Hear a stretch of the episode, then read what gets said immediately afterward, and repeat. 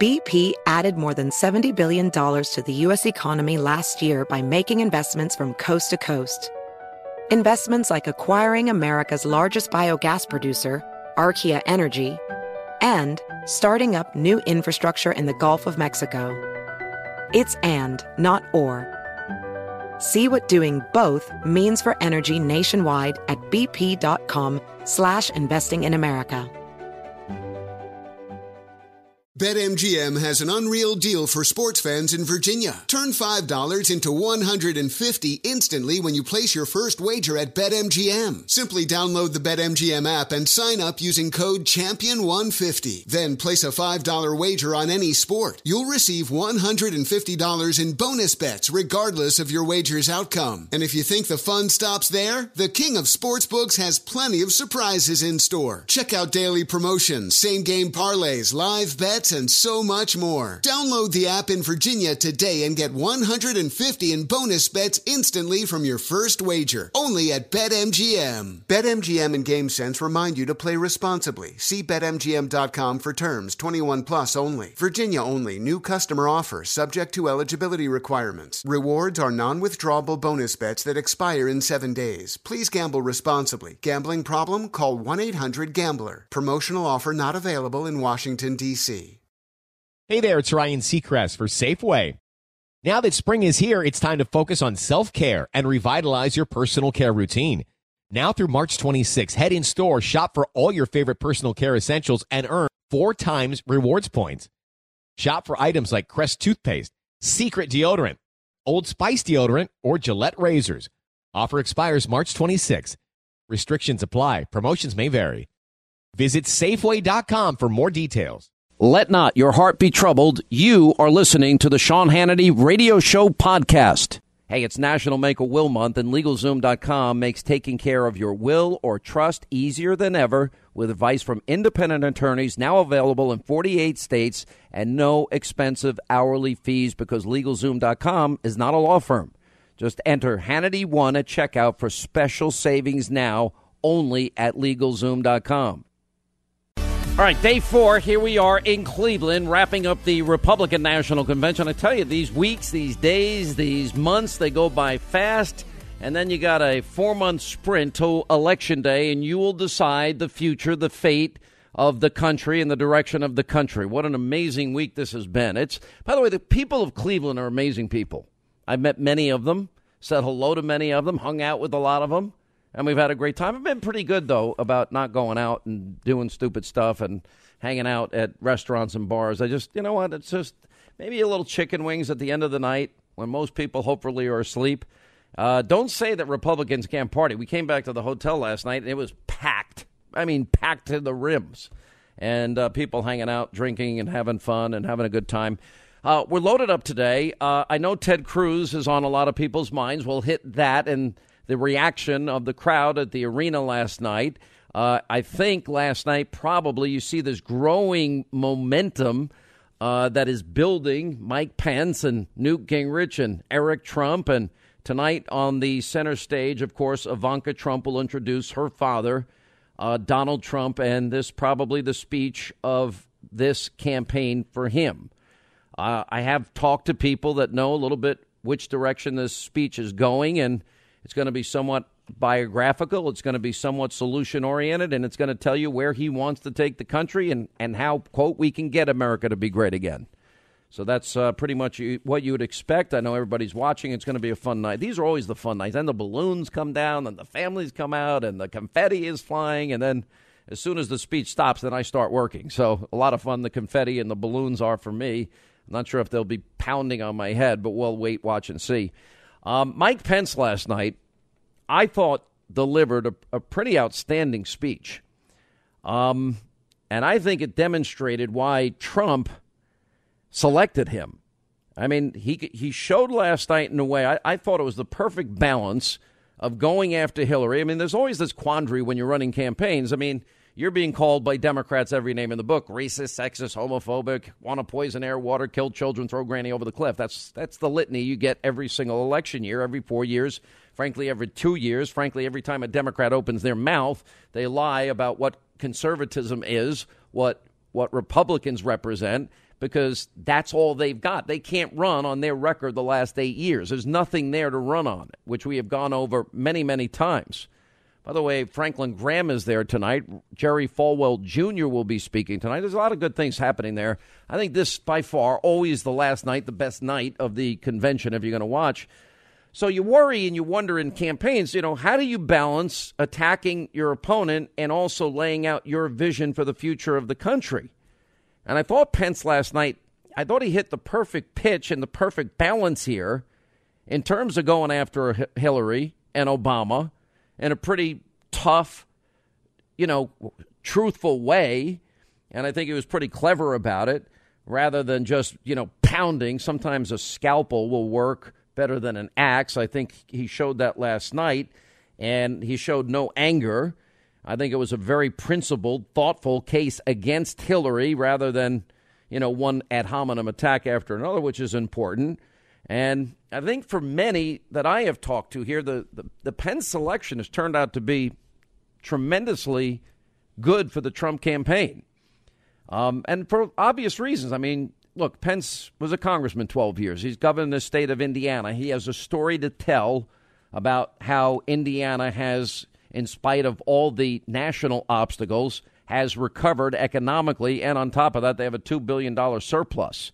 I mean, he's a pretty reassuring figure. He is maybe more political, or I think probably more. It's it's a part of his nature. He's a man of a deep faith and lower wattage in terms of personality. In that sense, probably a, a better complement to somebody that is so outspoken as Donald Trump. Just like his kids kind of soften him. I felt Mike Pence almost played the part that Don Jr., Tiffany, Eric last night. Eric gave, gave a great speech last night too. Everyone's wanting Donald Trump Jr. to run for some office, someplace, somewhere. I could actually see that happening one day. And anyway, so it was a pretty thoughtful case that he laid out. And I think it's a good complement to Trump in as much as maybe maybe Newt was right when he used the pirate analogy. Two outsiders, you know, hard charging people. You know, maybe you need one person that is a little bit more calm and a little bit different personality wise to uh, actually get all the things you want done because governing is what really matters here in the end. You got to win first to be able to govern. And as Donald Trump Jr. acknowledged to reporters yesterday, we don't need two Donald Trumps out there. That's a good line. Um, I think Trump understands that if he had probably added Newt or Christie to the ticket, it might have been too much for people. So maybe my instincts were wrong. But again, I didn't know Mike Pence as well as I know these other people. I mean, I've interviewed Mike Pence. I like Mike Pence. I never disliked him. I remember saying days before Trump was going to select him, I don't have anything bad to say about the guy. And then when I interviewed him last Friday, before the interview, I probably read three, four hundred pages on him.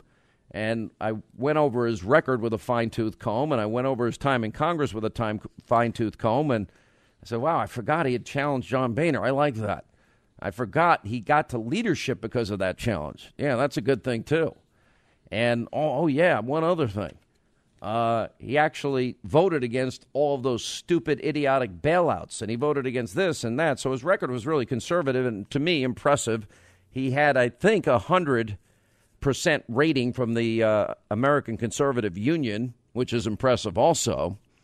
So maybe two guys on a ticket would have been too much. And so, for many, what I'm finding here in Cleveland is that they were reassured by Pence.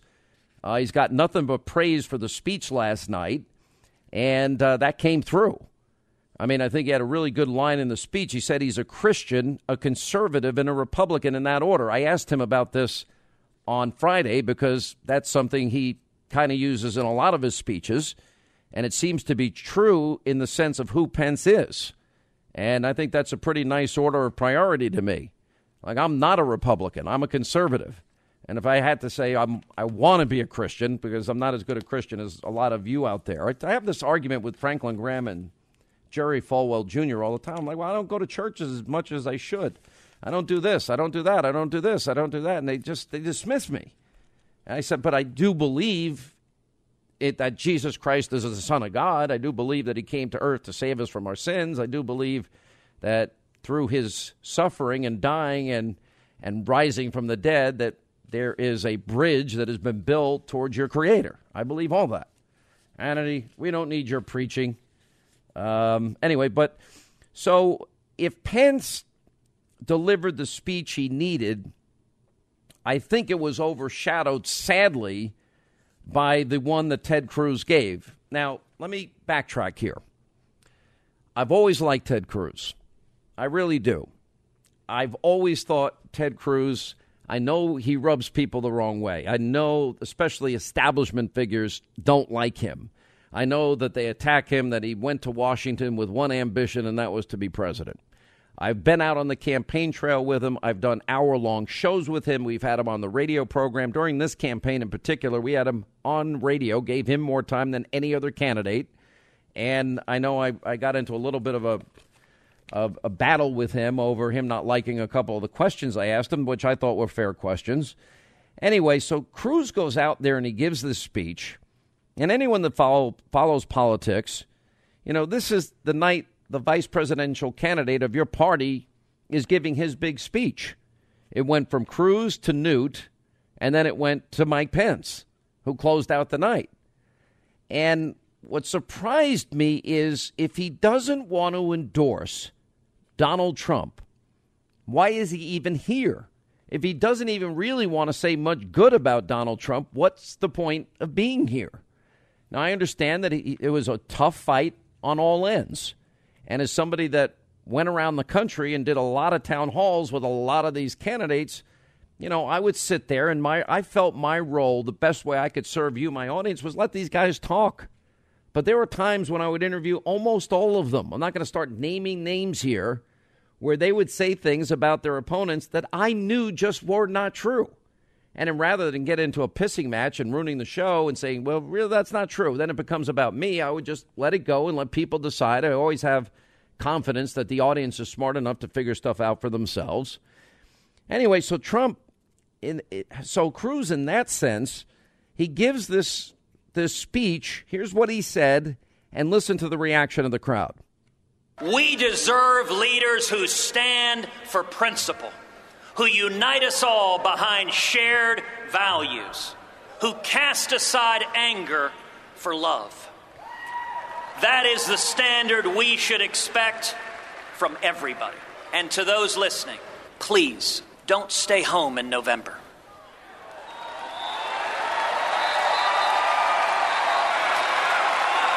If you love our country, and love your children as much as I know that you do. Stand and speak and vote your conscience. Vote for candidates up and down the ticket who you trust to defend our freedom and to be faithful to the Constitution.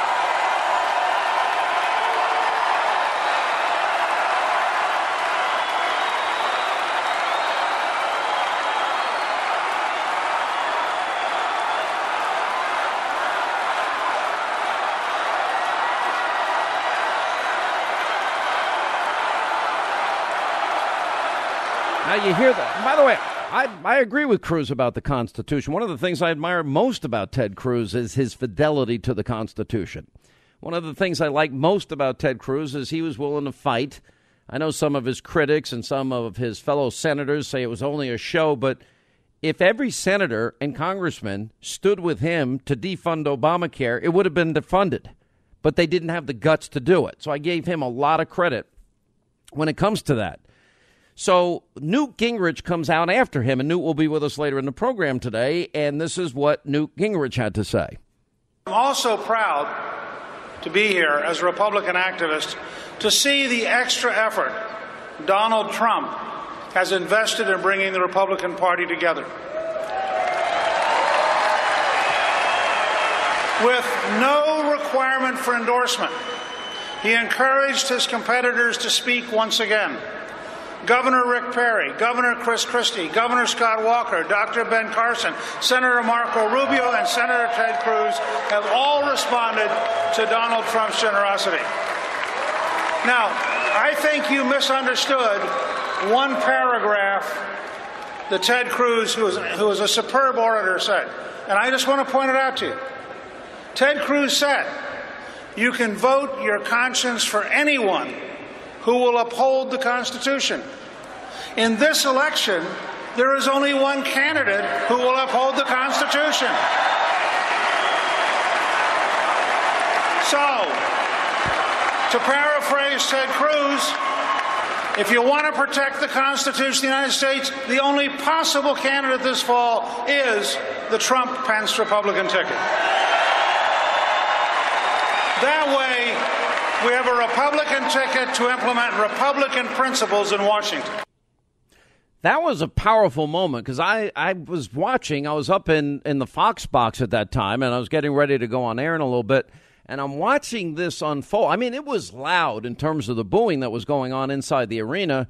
And I felt immediately the momentum shifted back where I think the focus needed to be, and that was on center stage and electing Donald Trump and not being about Ted Cruz. Now, here's where I'm disappointed. I'm not angry. Uh, I, I, there are many things I still respect about Ted Cruz. I think politically this was a mistake.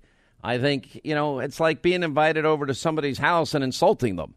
And I think the fact that there was no requirement to endorse and you're given an opportunity, which, you know what, he did receive the second most number of votes in the primary, but I think it was, you know, it was, it was a very personal, very passionate time. And I'm sure he didn't like being called Lyin' Ted. I understand that. I'm sure he didn't like comments about his father. I'm sure he didn't like comments or the picture of his wife.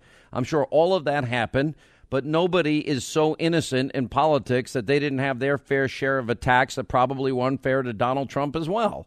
And Donald Trump would probably lay out that case. Maybe not as forcefully as what, what Trump did to Cruz, but you know what? As I said during the primary at one point, I said, look, those of you whose candidate is being attacked by Donald Trump effectively, you know, in the at the end, if we all stand together and support the winner, you're probably going to like Donald Trump attacking Hillary Clinton. And if he does it as effectively as he did in the campaigns here. The problem I think that Ted runs into in all of this is his promises. And he I'm going to play the promises when he said he would support the nominee, the eventual nominee, coupled with him being confronted this morning by a member of the Texas delegation.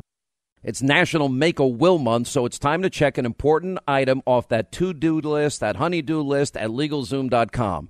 Hey, spending a few minutes right now on your will or trust, that means that you can enjoy a worry free summer filled with family vacations and barbecues. Now, you don't want government making decisions on important matters like finances or your kids.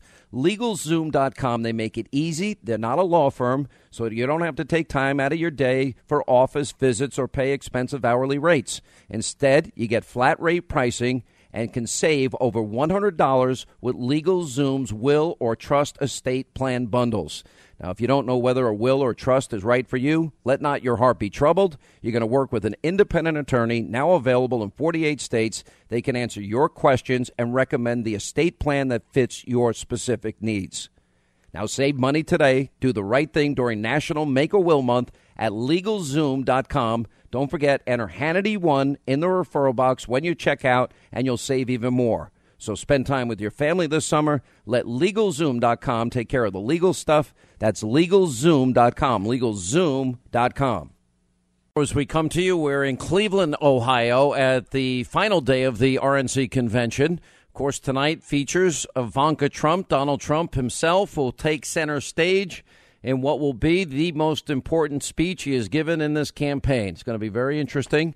Now, I want to go back to this whole issue. Ted Cruz speaks here. Now, there's a report today, we're now learning that Cruz's decision not to endorse Trump, which led to the booing that I played in the last half hour, apparently was made over the objections of his staff, who were pushing him to make the endorsement right up until the last minute. Now, just hours before, The Hill reports Ted Cruz took to the stage for that speech. Senior members of Cruz's team were still pushing him to endorse. Now, Cruz never wanted to endorse Trump. He's still mad about the personal battles that took place between the two of them. But anyway, Cruz aides were pushing him to endorse for the sake of his own political future. And Cruz has indicated he has the intention to run for president in 2020 if Trump loses, and he has a team forming behind him to execute that plan. And allies of Cruz, a number of whom have spoken privately to The Hill, have been worried about the impact of not endorsing Trump and what impact it would have on the senator's plans for a second run for the White House. All right, so that's going on behind the scenes. Charles Krauthammer actually said the Cruz speech was a political suicide note. I don't go as far as that in saying that, but certainly Hillary Clinton is taking advantage of it. And she's so delighted by Cruz's refusal to endorse last night. She was tweeting out snippets from his campaign speech, from his convention speech. You know, Hillary's campaign sent out a tweet late last night echoing Cruz's admonishment to vote your conscience. Hillary's campaign tweeted, vote your conscience, and then, you know, go to Hillary 20, 2016. So, um, but Newt, I thought, brought it right back to the, you know, he came out and he saved it, but I think otherwise it would have been a bigger story. Now, I think watching in the media, you think it's a big story, but it, in the arena, the energy came right back into the room once Newt Gingrich took to the podium. So I thought that was, you know, just being inside the room, I thought that was pretty interesting.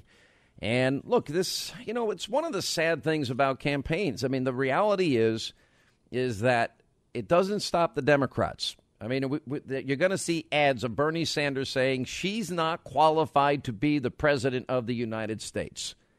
And you're going to see campaign ads of 16 other Republicans criticizing Donald Trump.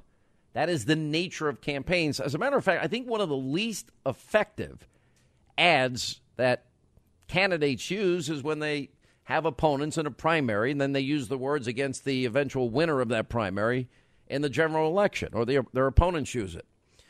So I think that on the fact that I think that that Trump knew he wasn't going to endorse him. They had the speech.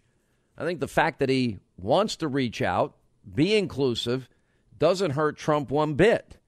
And I think what he's doing here is he's saying, hey, look, I picked Mike Pence. He's a strong, solid conservative. I've outlined the, the Supreme Court justices, the type of justice I would pick. I've outlined eliminating Obamacare. You go through the agenda, and here's my position on refugees, and here's my position on building the wall and having Mexico pay for it, and all these things. So, it, but it has been frustrating.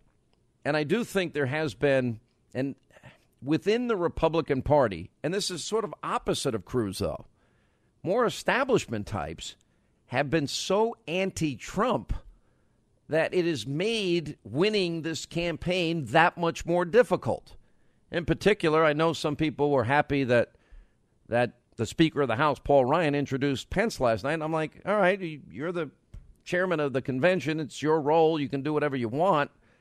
But this is also a guy that I think has been more critical of Donald Trump than I ever hear him really being of Hillary or Obama.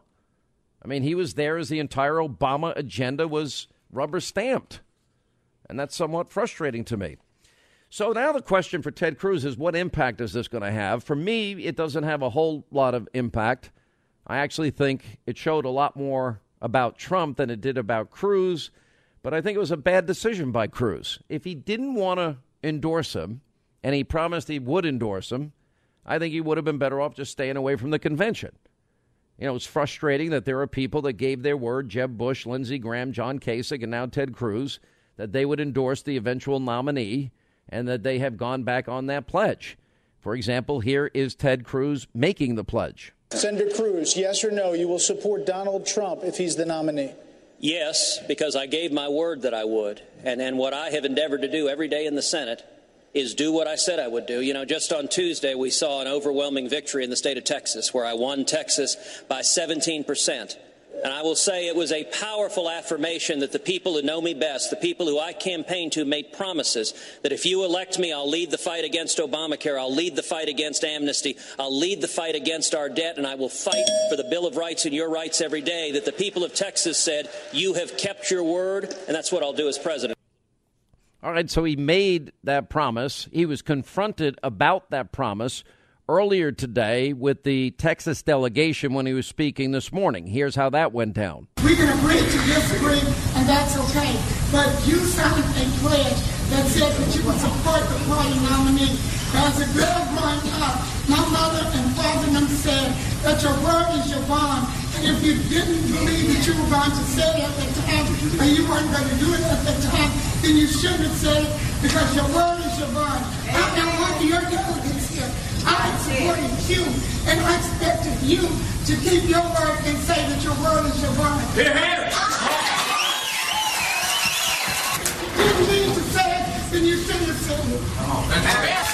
Well, thank you, ma'am, and thank thank you for, for, for speaking and speaking speaking from your heart. I will tell you, when I stood on that debate stage and they asked every candidate there, if you don't win, will you support the nominee? I raised my hand and I raised my hand enthusiastically, with full intention of doing exactly that.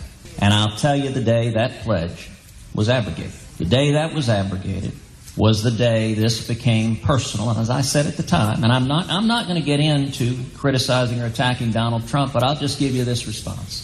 I am not in the habit of supporting people who attack my wife and attack my father. And that pledge was not a blanket commitment that if you go and slander and attack Heidi, that I'm going to nonetheless come like a servile puppy dog and say thank you very much for maligning my wife and maligning my father. All right, so that was his answer. What the political fallout is, I don't know what it's ultimately going to be. It was a pretty contentious primary season, and frankly, it always gets that way. At the end of the day, when there's so much at stake, things get personal. It just is part of of the nature of politics. It is what it is. You know, I will say this: I do think there's going to be an upside here for Donald Trump on this. Just my opinion.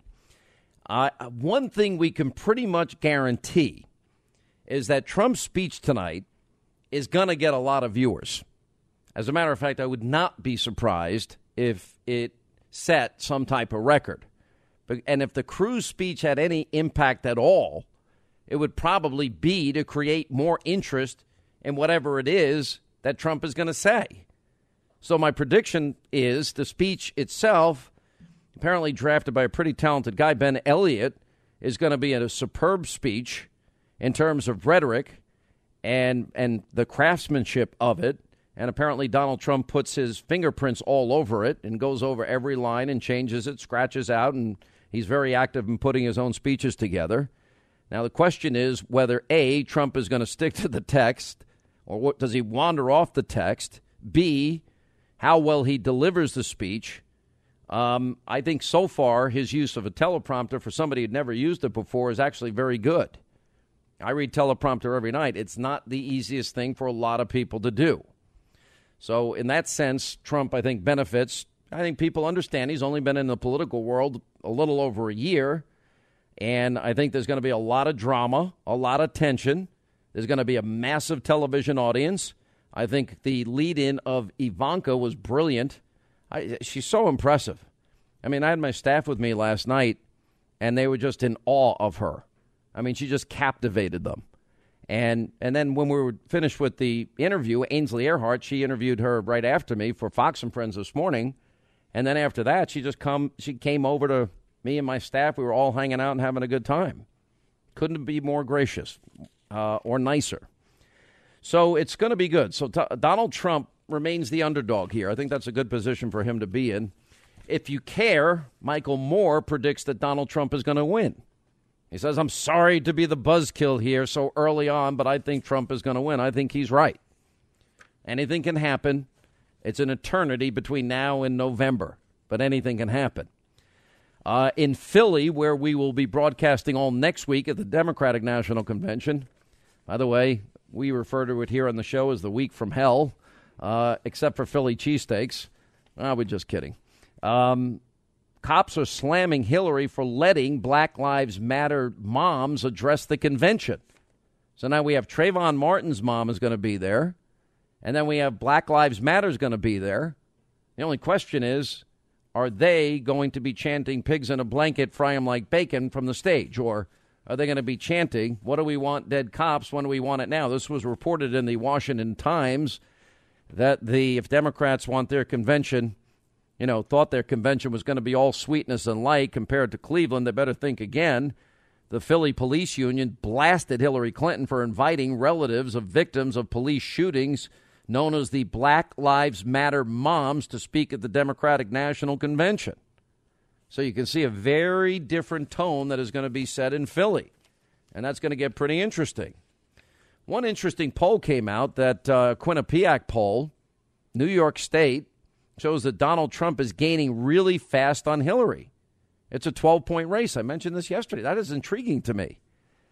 Uh, according to Gallup, only 17% of Americans are satisfied with the direction of the country. Then why would we double down on Hillary?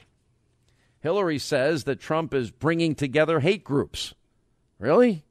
Uh, I don't see Donald Trump inviting Black Lives Matter into her campaign and getting advice from them on issues involving the criminal justice system. Uh, one other note on Ted Cruz I meant to bring up RN, RNC officials agreed that Ted Cruz was not being gracious last night and didn't have so nice things to say. Sarah Palin, who helped launch his career, I mean, Ted Cruz himself once said if it wasn't for Sarah Palin, he didn't think that he would have won the race that he won in the in the primary uh, down in Texas. Uh, she's critical. She said Cruz's broken pledge to support the will of the people tonight was one of the those career-ending "read my lips" moments. I guarantee American voters will took notice and felt far more unsettling confirmation as to why we don't much like typical politicians because they campaign one way and act another way. All right, so that's going on. Rudy Giuliani ripped Bill Clinton as a predator president. That's going on. And uh, let me get to our busy phones here 800 941 Sean. All right, Mark is in Raleigh, North Carolina, wants to defend Cruz. Hey, Mark, how are you? Glad you called. Uh, thanks. Uh, I'm not going to defend or detract from either. I listened to the speech live. I also listened to it twice today on YouTube, and I took a bunch of notes and time references. I don't, for one instance, see where Cruz said Trump is bad and don't vote for him. I also don't see where he gave a me, me, me, me, me speech. He only referenced himself at the very beginning and then referenced his parents for the freedom that our country gives, and that was actually 20 minutes and 56 seconds for his mom and dad. So I'm still trying to fit if if you take Ted Cruz out of the speech and give it to somebody else, you will sit here and say that's a great speech. Love that speech. The only problem that you have with it, three simple words: I endorse Trump. That's the only problem you have with this speech. It's, it's not. It's not that. Look, I, I I think there's some truth to what you're saying. I like Ted Cruz. I like his fidelity to the Constitution. I like when he fights when other Republicans won't fight. I've said that many, many times on the program. The point is, he lost. The point is, this is Trump's convention. The point is, he can give that speech all day long, and I'll applaud. And the um, problem, com- the problem comes in for me is that he's doing it in an environment where a he made a promise he's not keeping, and b hold on, hold on. Uh, uh, wait a minute, he made a promise. He made a pledge. I'll play it for you. Play it twice. He made that promise twice. And so for me, I think it's the environment where he did it. And if he didn't want to endorse him and he lost, look, I teach my kids in sports you go shake the other person's hand if you lose. Good match. Thank you. Okay. So what debate did all three of them rescind their pledge? That was a CNN debate. All of them rescinded. Trump, Cruz, and Kasich all rescinded the pledge they said no, I'm not going to support the other guy. You know, at the end of the day, but that doesn't that doesn't diminish the original pledges, which were multiple. So for me, if he wasn't going to if he wasn't going to stick by the pledge, he can give that speech all day long. I think he made a mistake. Do I think it's a big deal? No, I really don't. The case we have to make to the American people, the case each person in this room has to make to the American people is to commit to each of them that we will defend freedom and be faithful to the Constitution.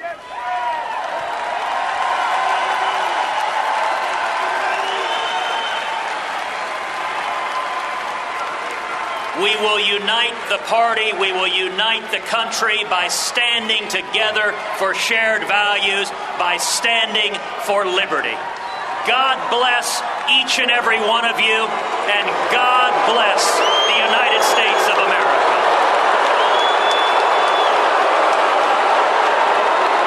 I'm also proud to be here as a Republican activist to see the extra effort Donald Trump has invested in bringing the Republican Party together. with no requirement for endorsement. He encouraged his competitors to speak once again. Governor Rick Perry, Governor Chris Christie, Governor Scott Walker, Dr. Ben Carson, Senator Marco Rubio, and Senator Ted Cruz have all responded to Donald Trump's generosity.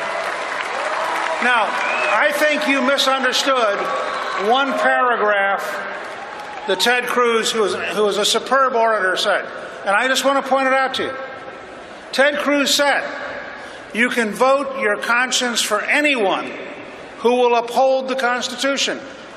In this election, there is only one candidate who will uphold the Constitution. So, to paraphrase Ted Cruz, if you want to protect the Constitution of the United States, the only possible candidate this fall is the Trump Pence Republican ticket. That way, we have a Republican ticket to implement Republican principles in Washington. All right, that was Ted Cruz getting roundly booed at the convention center, the arena, last night when he didn't endorse Donald Trump. By the way, the Trump campaign knew the speech. They knew he wasn't going to do it, but they let him speak anyway. And then Newt Gingrich came on right thereafter and pointed out that, hey, the Trump campaign knew it going in, and with a little extra effort to bring the party together, Ted Cruz came in second. They didn't take the microphone away from him, which they had the option to do, and they let him speak. Anyway, former Speaker of the House Newt Gingrich has been with us all week and uh, joins us right now. How are you, sir? I'm, I'm doing well, and I think it's really important to note that that uh, until the delegates reacted so intensely, that Trump and his team, while they weren't happy, they, they were not in any way uh, trying to get involved in a fight with Ted Cruz. But when the delegates reacted so strongly and, and began booing and yelling, I think they felt that we had to get closure on that issue, or people wouldn't be able to pivot and, and listen carefully uh, to Mike Pence's terrific speech as, as, the vice presidential nominee. So they came to me and asked me if I could uh, insert that, and I was happy to do it. And I think it sort of put it in frame. And I don't think Ted can answer that question. If you if you're if you're saying you know if Ted Cruz is saying that he is so morally superior that he is prepared to have Hillary Clinton win the presidency, destroy the Supreme Court, eliminate our liberties, and put us in, in enormous danger in national security, boy, that, that is a pretty big burden to take on your shoulders. And I, I don't understand his reasoning, and I don't understand why he would come to a convention. You know, if somebody invites you into your, into their home, you don't walk in and pour acid on their flowers. And uh, Ted either shouldn't have come, or he should have been a little more supportive than he has been. And I just, it's almost a study in, in uh, psychological pathology.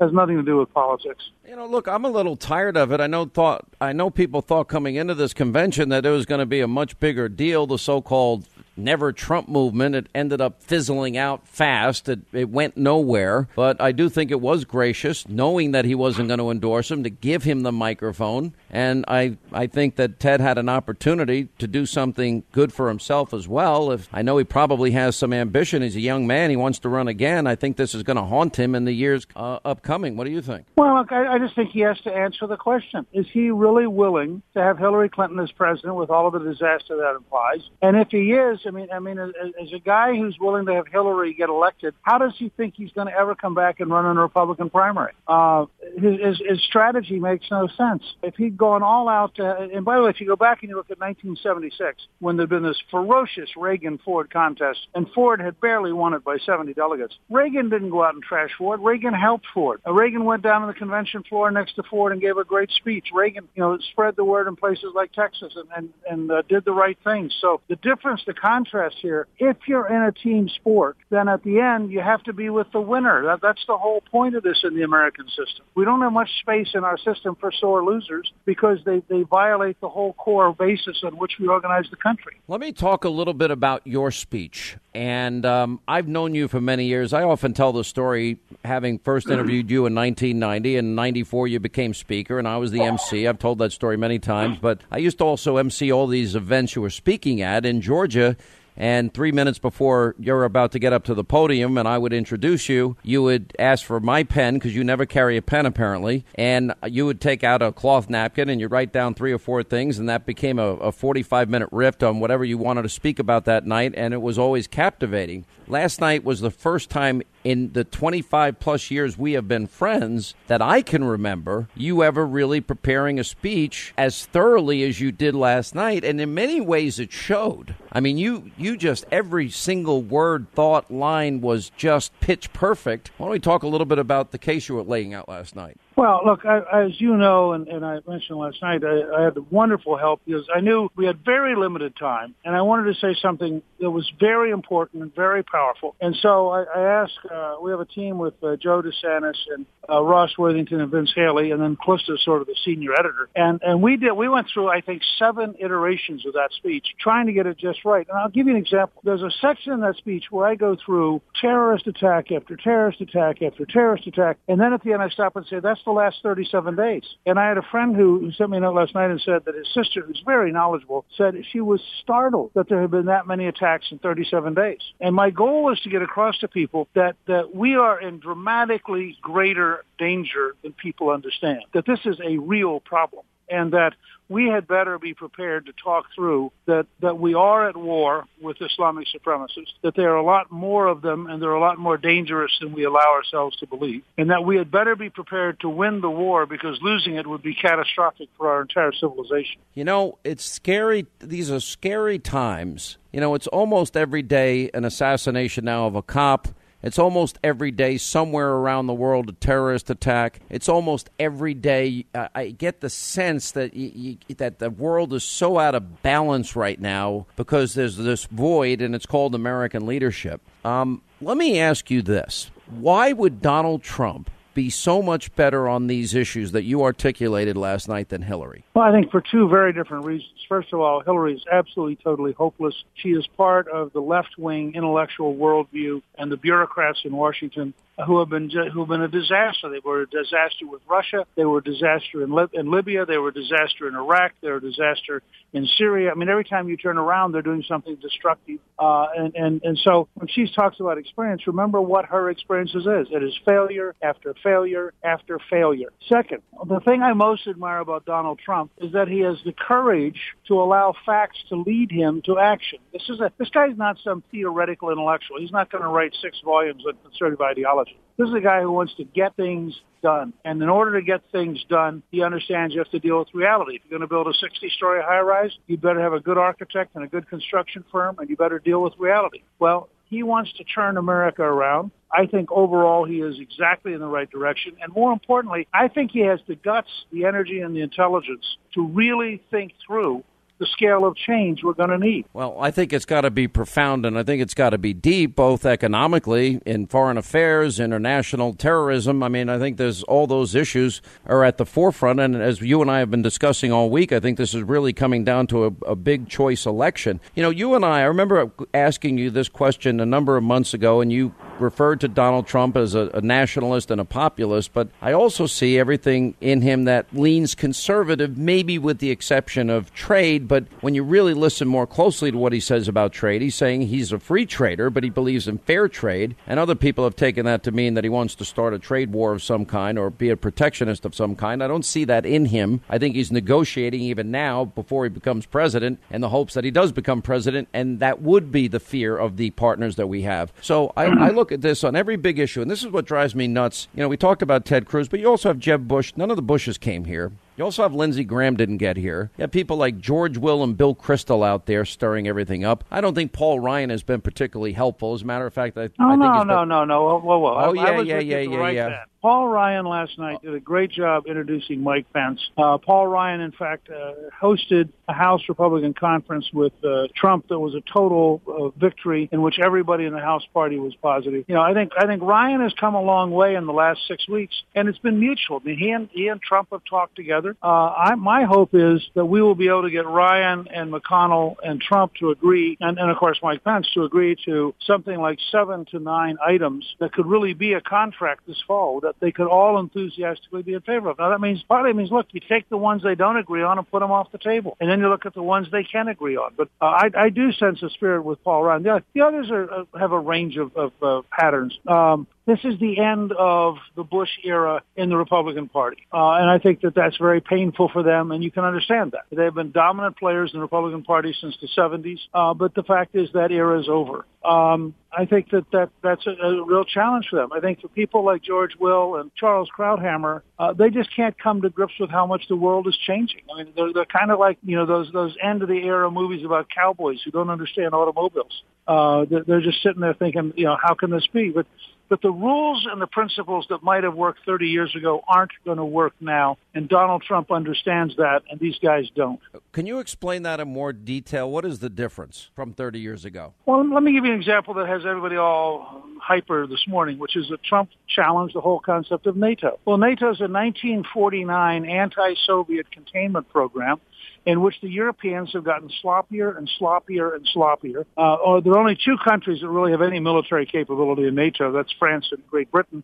All the others are free riders. All the others are basically saying, gosh, we sure are glad you Americans are going to protect us. Well, I mean, George W. Bush said over and over again to the NATO countries, you're not doing your fair share. Uh, the fact is, I, I was with Don Rumsfeld when he said over and over, you're not doing your fair share. You can't have an alliance that's actually a protectorate in which only one country provides the muscle. And so Trump said, you know, I think we ought to reexamine it, which of course shakes up all the Europeans. And my answer to him is you ought to be shaken up. If you're not, you know, if you guys are going to stay as weak as you are, you're in real danger. And so I, I think there is going to be some hard-nosed negotiating. Same thing with trade. When, when the when the director of national intelligence reports that the Chinese last year stole 360 billion dollars in intellectual property, twice the amount of our total exports to China, uh, I think we ought to have some pretty tough negotiations. That doesn't mean you want a trade war, and it doesn't mean that you don't respect the Chinese. But you know, it's not their fault that we're so stupid that we let them steal from us. You know, let me. I think there are big differences. I'm not as I'm not as sold on Paul Ryan support as you are because I think there's big differences on trade and immigration and refugees that bother me. His harsh commentary about Trump bothers me. I think it's somewhat unfair, and, and I don't I don't see him using that same language against Obama or Hillary, just like I think John Kasich, if it was the DNC here, would welcome them to the state of Ohio, and that well, no, no, me. no, wait a second. Okay. Um, you, you and I don't often disagree this directly, but for example, he Ryan is the guy who wrote the letter demanding that they withdraw Hillary's security clearances. I mean, right, but, but but that, that, you're not addressing my points, though. Uh, I think he's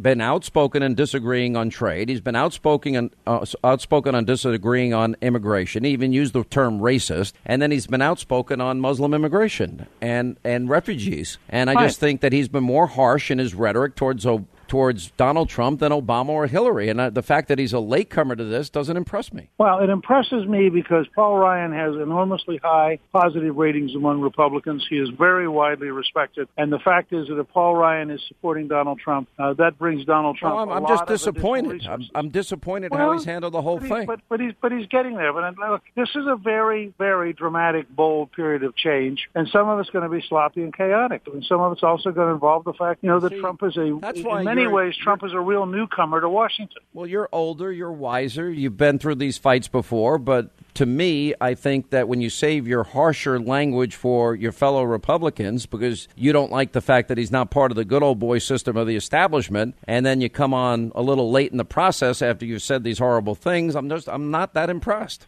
Well, I don't know about it being impressed or not impressed, but I think it was an enormous asset last night. All right. To have I'll Paul get... Ryan introduce uh, Mike Pence, and, and I was actually with, uh, Clifton and I were with Donald uh, when that was going on, and I, I said, look, uh, you know, this by itself is a major step towards reunifying the party, and uh, I think Yeah. that Ryan is, is an asset, and certainly by comparison with some of the people you talked about, uh, he has been dramatically more positive and dramatically more part of a team. All right. Thanks so much, uh, Mr. Speaker. We'll see you tonight.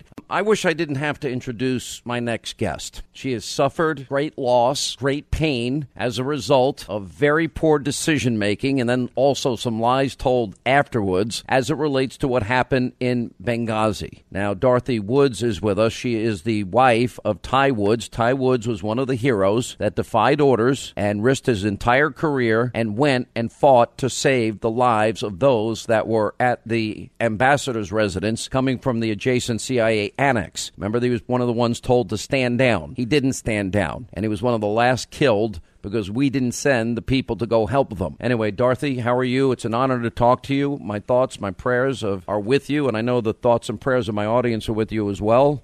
Uh, how are you doing, first of all? Well, hello, Sean. Thank you for having me. I appreciate all that you do in getting the word out and being honest to the American people. I'm doing well. I spent some time there in Cleveland.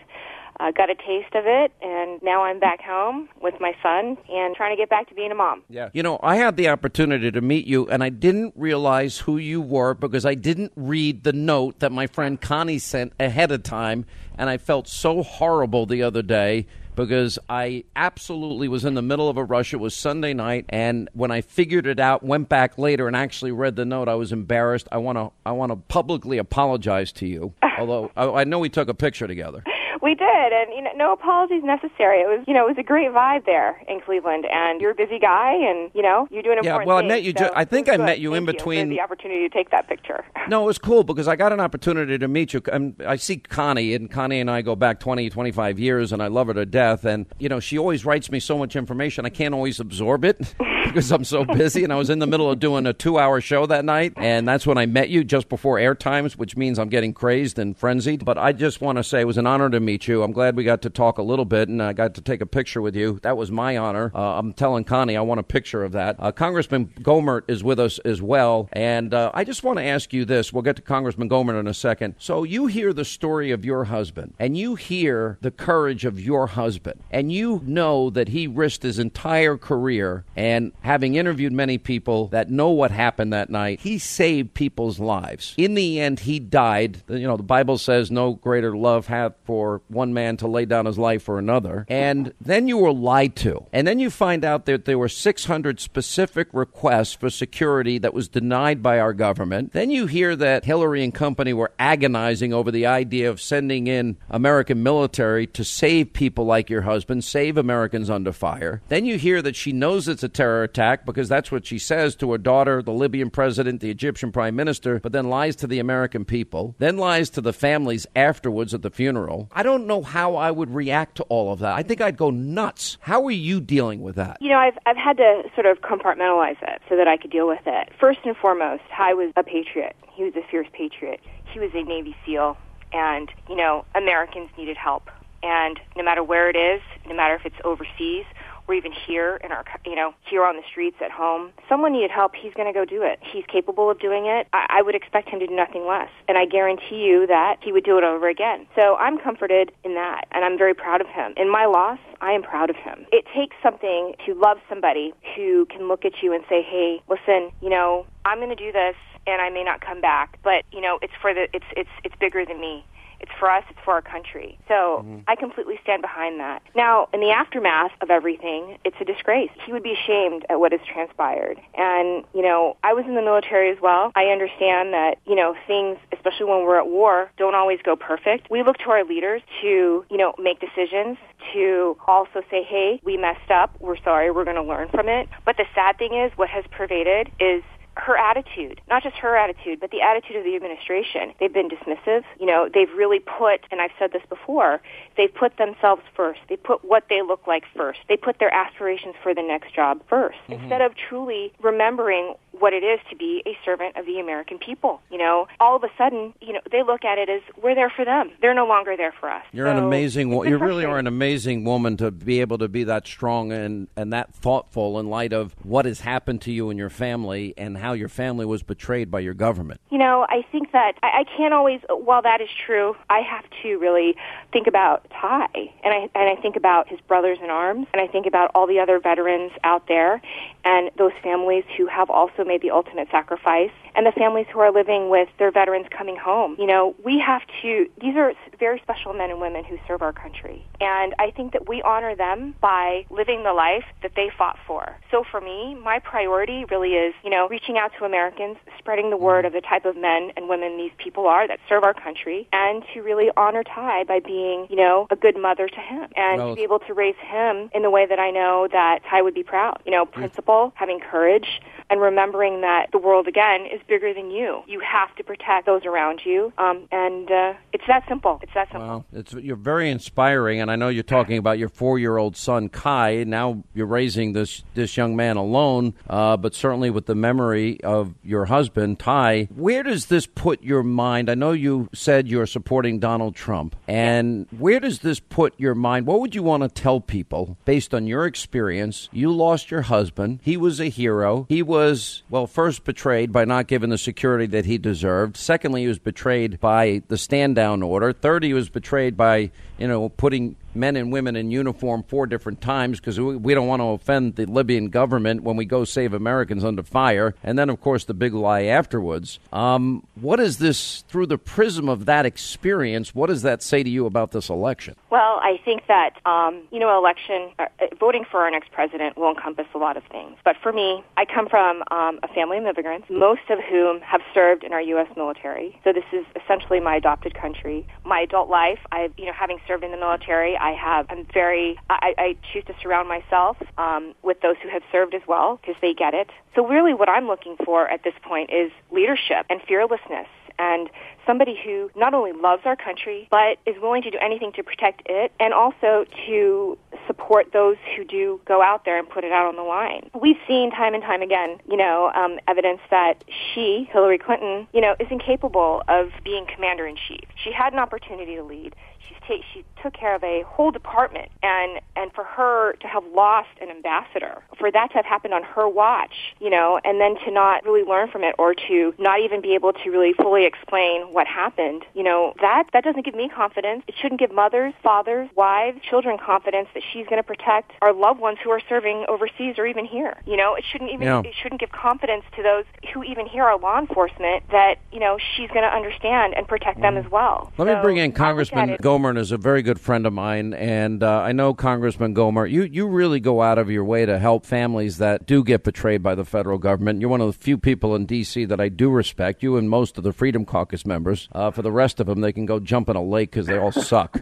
Um, but uh, you know, I know that we all watch the Benghazi Select Committee, and you know, th- this is what they do all the time. They drag out an investigation, and then when the investigation finally happens, and we start finding damning information, oh, that's old news. We knew that already. Oh, it's old news. Oh, it's it's well, we've been there, we've done that. Well, the families, you know, I'm talking to a woman whose life has been, you know, dramatically altered, and she never gets to see her husband again. Her son never gets to see her father. Yeah, well, and See one his of the things. I love about you, Sean, is uh, you have a heart as big as all outdoors. And I met Dorothy some years back after Benghazi, and you and I talked about her a number of times, and I could see it in your face. You know, you anything I could ever do for her, please let her know. And so I was glad y'all got to meet. But she is the ultimate professional. Uh, she hasn't been out there doing interviews the last four years. She is grieved, but she is the ultimate professional. And boy, her and uh, Ty's little little boy. I mean, he's all man at four years old. But when she came to some of the hearings, and thank God she is so controlled because when Hillary Clinton, everybody remembers her saying, "What difference does it make at this point does it make?" When she lashed out and said, "I've lost more sleep than any of you guys," basically, uh, I looked down because Dorothy was on the front row and she was so controlled, but I could see what was in her face. There was no way Hillary Clinton ever lost a fraction of the sleep that this mother of Ty's son and this wife to an American legend and hero. By the way, Ty was not the the actual team leader, but because of all the experience, everybody looked to him and and being former military, you know, being a SEAL, when the station chief said, do not go, kept giving an order, he was complying, he was itching. But when he told the guys, load up, we're going, we don't care what, everybody was going on Ty's word. Yeah. Now you're even yeah, you have been silent, which is a really good point, Dorothy, that Congressman Gohmert is making. But you are planning. You feel so strongly about this and this election, and feel so betrayed that you're going to be doing what I heard through the grapevine are extraordinary uh, ads telling the story about how Hillary basically did all these things and and how your family has suffered. Yeah, I think that, you know, it's taken some time. You know, in all fairness, I feel I, I've gained confidence when all the facts really are out there. You know, unlike the current administration who likes to, if something happens, they like to jump on it right away without all the facts and make judgments and create a narrative. You know, I think it's important that, for example, the committee, Representative Gowdy's committee, worked really hard on getting the facts out. And, you know, when they're indisputable like that, then, you know, I can sort of base, you know, what I want to say on that. And, and, you know, I, I think without as much emotion, but just say, hey, look, these are the facts. Um, this is my experience with this woman, and she now wants to lead. And you know, it, it, I can't tell you what to do. I can only tell you my experience. I can't tell you how to vote. But, you know, if it can happen to me, you know, someone who she identifies, or who ideally I'm her demographic. I'm a minority. I'm a woman. I'm a single mother. You know, I, I, I'm a veteran. Um, if it can happen to me, and she's saying she's standing with someone like me, it can happen to anybody. So I think that I just want to be a part of this movement and say, hey, listen, um, you know, we need a good leader. She has proven that she is not, and uh, I hope I actually, you know, can make a difference. Yeah, I think you're making a, a huge difference. Um, I really am very extraordinarily impressed with you, um, Louie. I really, I, I mean, you're so articulate, and I actually feel a lot of pain hearing this story from you. I am so sorry you've had to go through this. I am so glad there are people like Congressman Gohmert, though, that are on, are in D.C. And I, I don't like most of those people there. I really don't, Dorothy. I, I have no respect for them. And I'm glad there are people that care. I so honor and respect your decision to speak out, and uh, we really appreciate you taking time.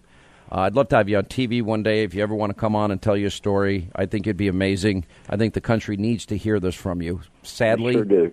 They really do. Um, thank you so much for taking your time, Congressman Gohmert. I love you. You're the best. Love thank you too, By the way, Thank tell you, Connie if she didn't send me such long notes all the time, I would actually read most of them. But her notes go on for pages and pages and pages, and I'm like, Connie, if You're I just telling read your me. notes, I wouldn't get any work done. You know, thank you for having me, Sean, and I look forward to you know actually meeting with you now that you know who I am and can put a face to the name. But I have to I tell did- you, I love I'm- Connie. You know, she helped love her me too. kind of navigate the whole convention process. I must have gotten twenty texts a day from her. Listen, you know, so I, I, I, I get it. love her, but I can't read all her texts. That's the problem. I can't read all her texts. I can't read all her emails. I'm like, Connie, I, I've mm. got work to do.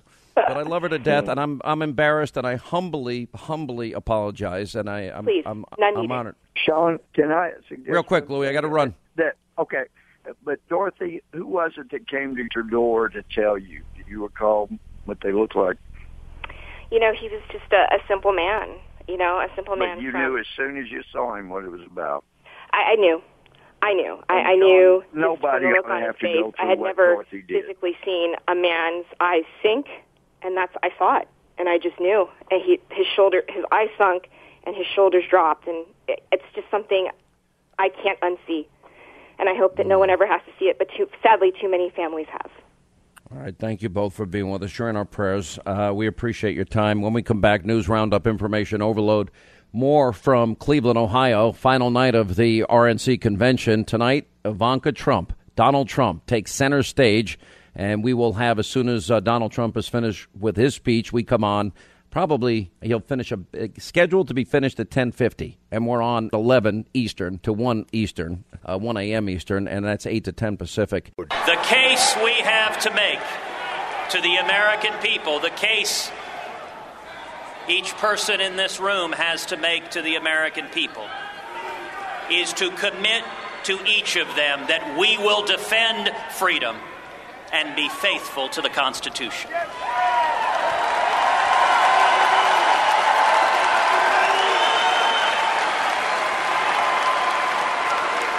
We will unite the party, we will unite the country by standing together for shared values, by standing for liberty.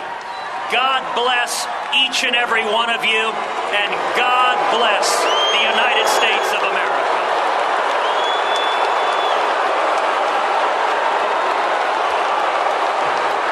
We can agree to disagree, and that's okay. But you signed a pledge that said that you would support the party nominee. As a girl growing up, my mother and father them said that your word is your bond.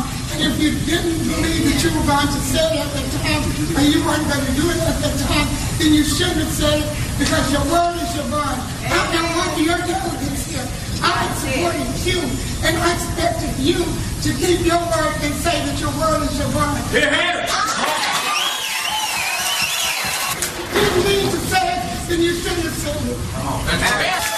Well, thank you, ma'am, and thank thank you for, for, for speaking and speaking speaking from your heart. I will tell you, when I stood on that debate stage and they asked every candidate there, if you don't win, will you support the nominee? I raised my hand and I raised my hand enthusiastically with full intention of doing exactly that.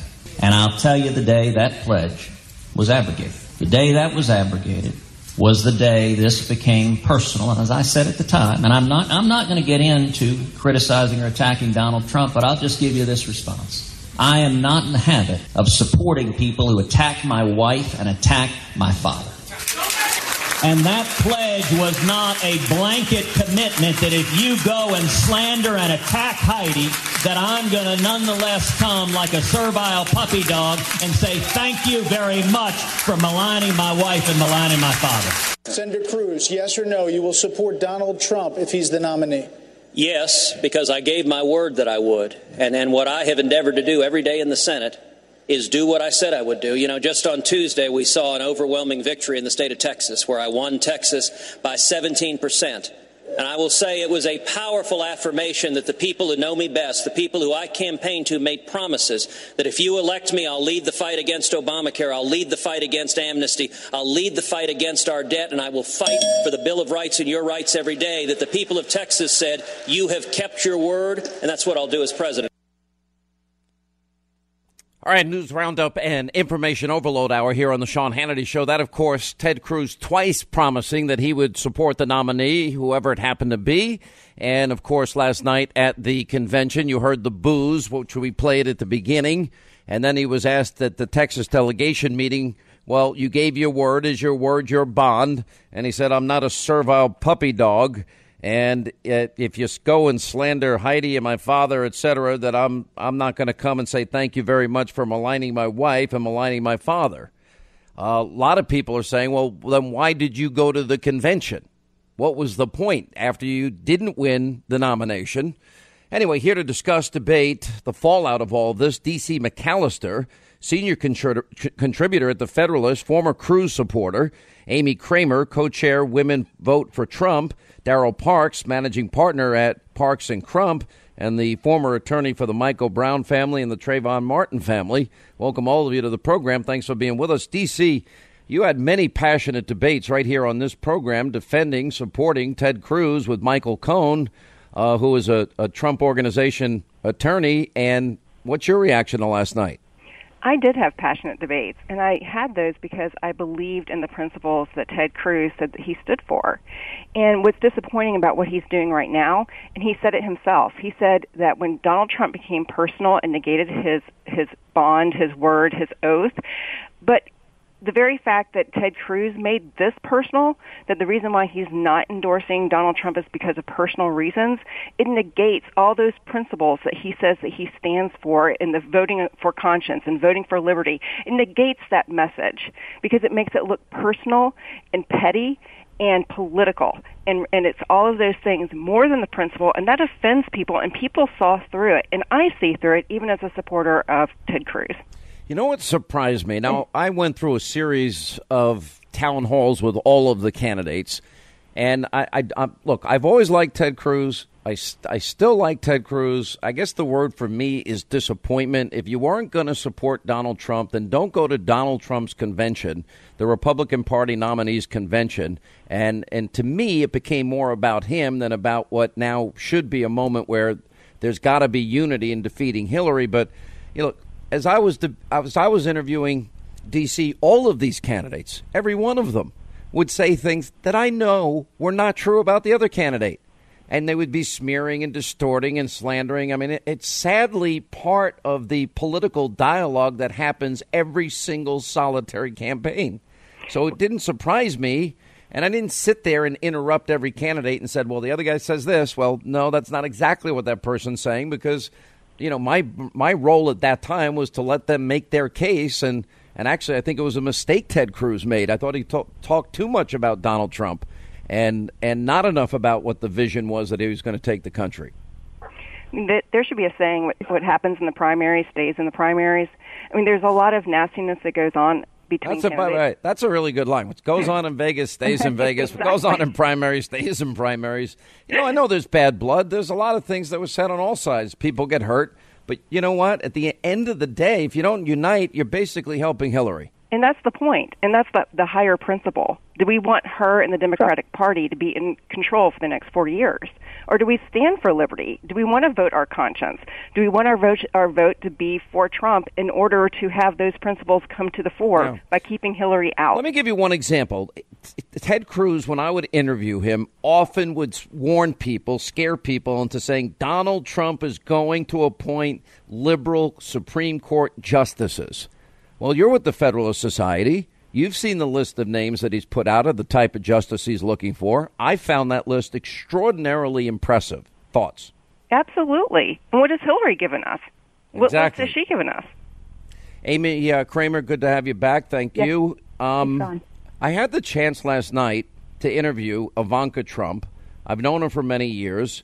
Uh, she's an incredible young woman, and I think her story is incredible. Her own success is incredible. I mean, she started multiple business, TV, author, and uh, I- probably one of the best surrogates for her father than anybody else out there. Absolutely. And I'm really looking forward to hearing Ivanka speak tonight. I think she's such an inspiration to young women, and I know that people look up to her. And I think tonight's going to be a really important night. I know that last night many of us were disappointed. I'm a huge, or I was a huge Ted Cruz supporter, and I, like you, am extremely disappointed. But I actually think it kind of backfired on um, Ted last night because those people that were sitting on the fence that didn't know which way they were going to go when they knew that Donald Trump had seen that speech before Ted gave the speech and he still allowed him to give that speech. They knew that Donald Trump was a man of his word. His word is his bond and they are now on the Trump train. And I think more than anything, it unified us in a way last night that people weren't expecting. And so tonight, I'm so excited to hear Ivanka, and I want to hear her introduce her father because I know she loves him and she's so passionate about this and such a big supporter. And I want to hear um, Mr. Trump come out and talk about unity. I want to hear, you know, a message about bringing us together because Sean, I do think that we will win in November, and I do think that Mr. Trump can bring us together. And it's sad what happened with Ted last night. But either way, I think Donald Trump was going to win because if Ted had come on that stage last night and endorsed Donald Trump, he, Mr. Trump would it would have been a win for him then. But with Ted doing what he did, it's also a win for Donald Trump. And you know, Ted is a very smart man. He knows that politics is personal. He knew that going into it. And and people need to remember that before Donald Trump ever attacked Ted Cruz's family, Melania was being attacked by um, the Cruz camp with the nude pictures and, and calling her horrible names. And so, you know, it is all personal. And I think that people need to remember that's exactly why Ronald Reagan had his 11th commandment. So tonight, I want to hear Ivanka and Mr. Trump come out and give a unifying speech, and let's leave this convention and and go forward, and let's focus on uh, defeating Hillary Clinton. I think that's what's most important here. I think that's extremely well said. Daryl Parks, you're not voting for Donald Trump, are you? You're going to vote for Hillary. I'm voting for Hillary as many times as I can. But but let me say this: Are you planning on voting more? Are you planning on voting more than once? as many times as they'll let you vote in Florida. I, I will say this though about the Ted Cruz situation, Sean. Um, I think that obviously we all hate to see politics turn personal um, the way it, it did, but I, I think Ted Cruz is a is a pretty smart person, and I'm not a big fan of his at all. But I think that he used that opportunity one to bring his group of people. Obviously, we saw that many people in the country were followers of Ted Cruz for whatever reason, and so they're part of that Republican Party as well.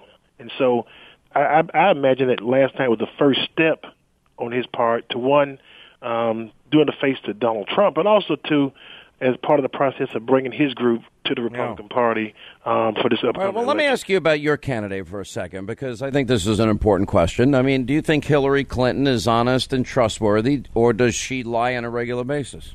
No, I think she's honest and trustworthy, but more importantly, I think she cares about people. I, didn't, know, the one I'm not, well, I don't want to talk about the talking points. I'm, a, I'm really want to hone in on this question of if she's honest and trustworthy. So now that we know when she told us about Benghazi that it was a spontaneous demonstration related to a YouTube video, and the demonstrators just happened to have RPGs and mortars in their back pockets, and they fired at it. Um, and she was telling her own daughter and the Libyan president and the Egyptian prime minister one story that it was a terror attack, and the American people another story that it wasn't. That's not a lie. No, it's not a lie, Ted, and, and I think No. it's, it's a, a propaganda by the Republican establishment to tear her down. I think she's an excellent, trustworthy person. So even though even though at the exact same time she's telling us one story and other people a totally different story, that's not a lie in your estimation. Eh, eh, let me say this here. I don't think that. I think you can probably put lies in categories. It was not an active lie of something that she intended to do. Lie, so there's different question. levels of lying. So it's a lie, but it's a lie on a lower level to you. Well, well, you know what it's sort of like. It's sort of like the the things that you said Republicans were saying in the primary that things change later, that type of thing. It- Well, it didn't change because it was from. Well, well oh, oh, one, one second. I want to. I want to play. All right. So we have this whole email scandal, and I thought it was a stinging indictment by James Comey, just stopping short of a criminal referral of Hillary. But he was called into Congress, and he was asked specific questions about all the things that the American people were told by Hillary Clinton herself on the issue of her secret email server. And Trey Gowdy quoted her and asked James Comey, the FBI director, whether or not she was telling the truth. So let's get to this question of honesty here. Good morning, Director Comey. Uh, Secretary Clinton said she never sent or received any classified information over her private email. Was that true? Our investigation found that there was classified information sent. So it was not true. right. That's what I said. Okay. Well, I'm, I'm looking for a little shorter answer so you and I are not here quite as long. Secretary Clinton said there was nothing marked classified on her emails, either sent or received. Was that true? That's not true. There were a small number of portion markings on, I think, three of the documents. Secretary Clinton said, I did not email any classified material to anyone on my email. There is no classified material. Was that true? Now, there was classified material emailed. Secretary Clinton said she used just one device. Was that true? She used multiple devices during the four years of her term as Secretary of State. Secretary Clinton said all work related emails were returned to the State Department. Was that true? No, we found work related emails, thousands, that were not returned. Secretary Clinton said neither she nor anyone else deleted work related emails from her personal account. Was that true? That's a harder one to answer. Uh, we found traces of work related emails uh, in on devices or in Slack space, whether they were deleted or whether when a server was changed out something happened to them. There's no doubt that there were work related emails that were removed electronically from the, the email system. All right, now I have a question from for all of you, and I'm going to ask a very simple yes or no question, and we'll come back and pick it up here with our news roundup information overload as we continue from the RNC convention. Does that mean that the director of the FBI just called her a liar, or do you think she was truthful to the American people, Daryl Parks? I think she was truthful. Tell, let me, I mean, Sean, let me say it like this. No, no, no. It's All right, we'll come like back. I, I'll let you. Ex- I'll let you. Ex- uh, I'll let you expand on that in a minute. That cracks me up. Hey, listen. Uh, as we continue, by the way, big night tonight. Ivanka Trump inter- uh, introduces her father, Donald Trump, and he gives his speech at the Republican National Convention. Our coverage from Cleveland continues.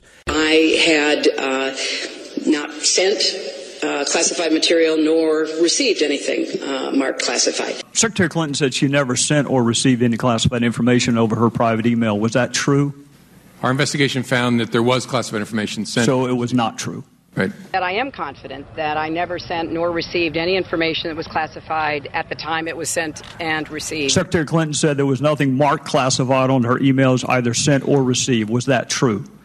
That's not true. There were a small number of portion markings on, I think, three of the documents. I never sent um, classified uh, material on my email, and I never received any uh, that was marked classified. Secretary Clinton said I did not email any classified material to anyone on my email. There is no classified material. Was that true?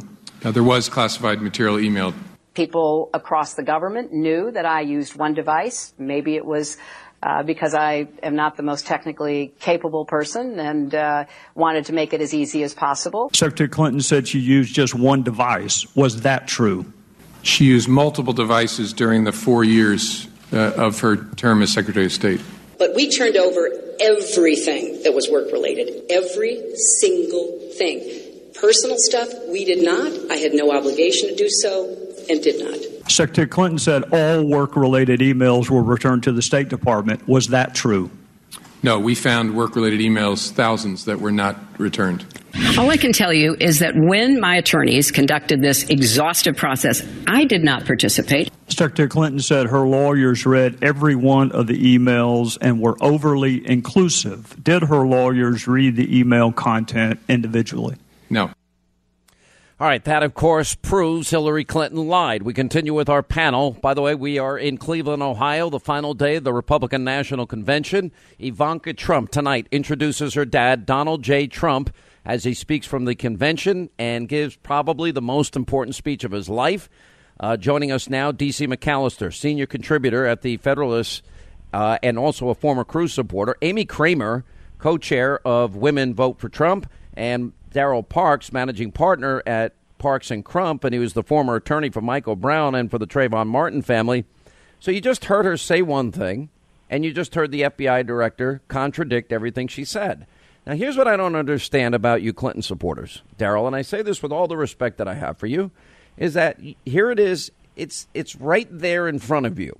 She's lying. Now, for example, you can ask me what I think about Republicans in the Congress, and I can tell you they're weak, they're feckless, they're visionless, they're spineless at times, and they've done a horrible job standing up to the Obama agenda. See, I'm not being partisan here, but you can vote for Hillary, but you've got to admit you're voting for a liar. Now, can you just admit what you heard there is a lie? Why can't you just admit a simple, basic, fundamental truth that is self evident? You know, Shell, I can't do it because just like the criticisms I hear about Donald Trump about what he did in Atlantic City, would be the same. So I think you got to take every candidate in the totality to make your decision as to who you want to vote for. And I think the American public is smart enough to do so.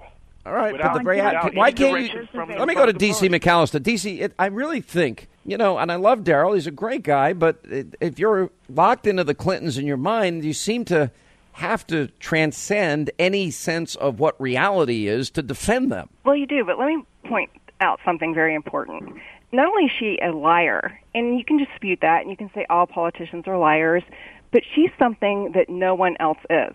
Not Donald Trump, not any other politician. She is a liability. She is a national security risk. That is a fact. Because of what she did, she probably shouldn't even be able to get security clearance. If she wasn't named Clinton, if she wasn't running for president. Well, James Comey said that. Uh, exactly. DC, if you remember, he said it's not. I'm not saying that in other cases and lesser offenses that there wouldn't be some consequences here. So he was basically saying that. Yes, and, and hostile actors probably have her email. She is a national security risk.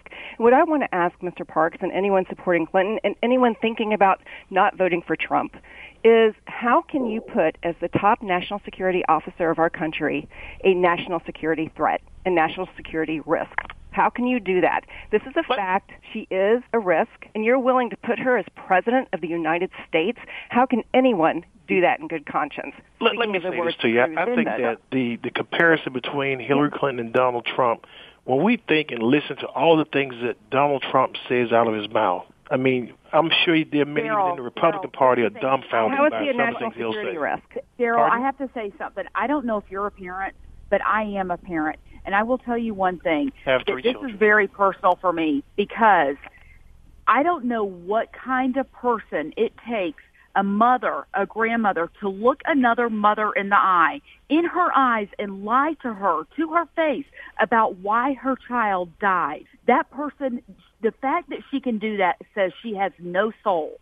What kind of person can do that? It's one thing to lie about all this other stuff she's lied about, but to look another mother in the eye and lie about the way her child died, there's no excuse. That woman is not only a liability, she has no soul. I wouldn't trust her with my family or my country. Let me let me ask. I want to ask. That's a great point, and I know you're with with women for Trump. DC. If you look at the polls, men overwhelmingly are supporting Donald Trump.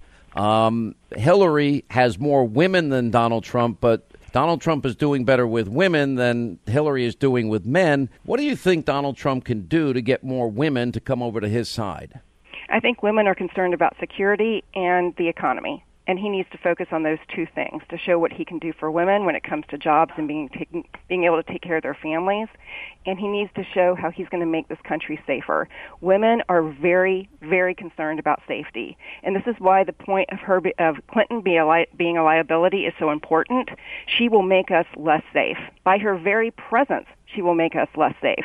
Donald Trump needs to hit that home over and over again, and he will bring in more women. And, and another to back up what DC just said, Sean. This administration has has said we will bring in 10,000 Syrian refugees.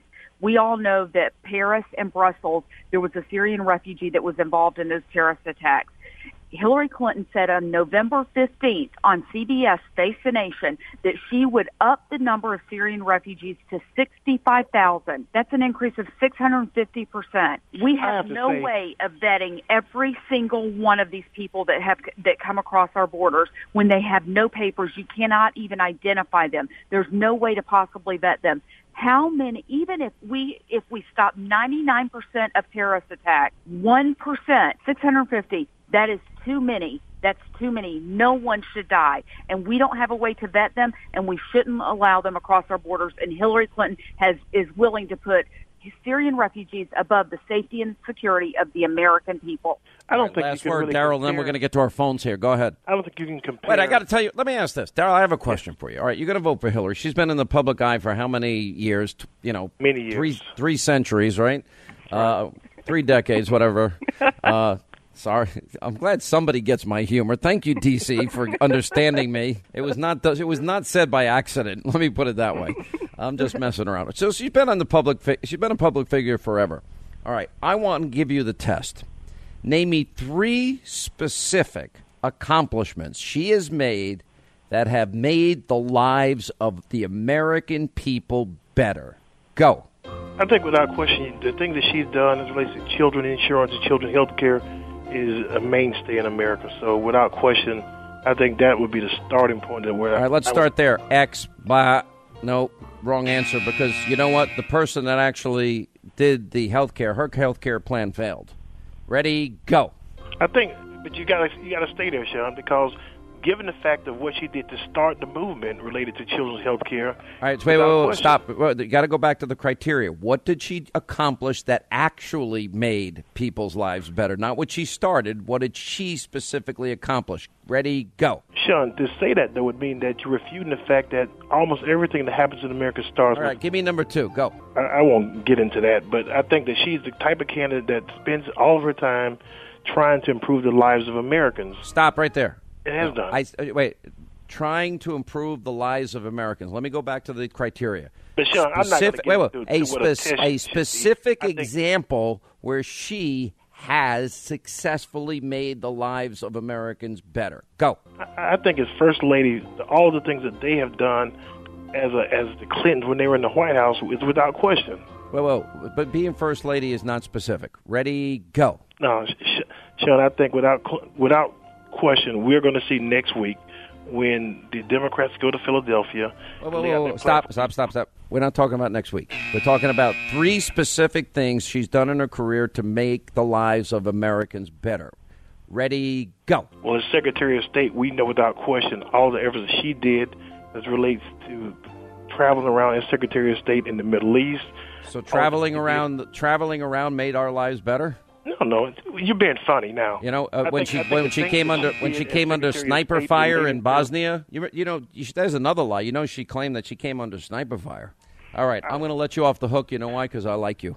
Uh, anyway, Well, uh, it's, it's, DC it's not a test for me. I think it's a test for the American people. That, No, it's a test for you because you said you're supporting her, and I'm just trying to point out you can't name one thing she's done to make the lives of the American people better. You can't name one specific thing. But here's the point: when I name, I- I can name stuff about things, Trump. You don't want to accept it.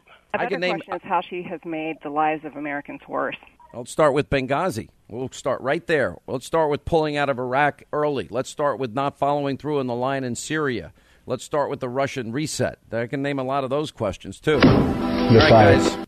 I uh, appreciate you being with us. Thank you all. DC McAllister, Amy Kramer, and Daryl Parks. Yeah, th- I think that's one of my favorite Hillary lies, though. Oh, when we landed, we came under sniper fire, and you know. Then she shows up, and we got the video of it, and the sniper fire turned out to be little young children with flowers handing them to her. I certainly do remember that trip uh, to Bosnia.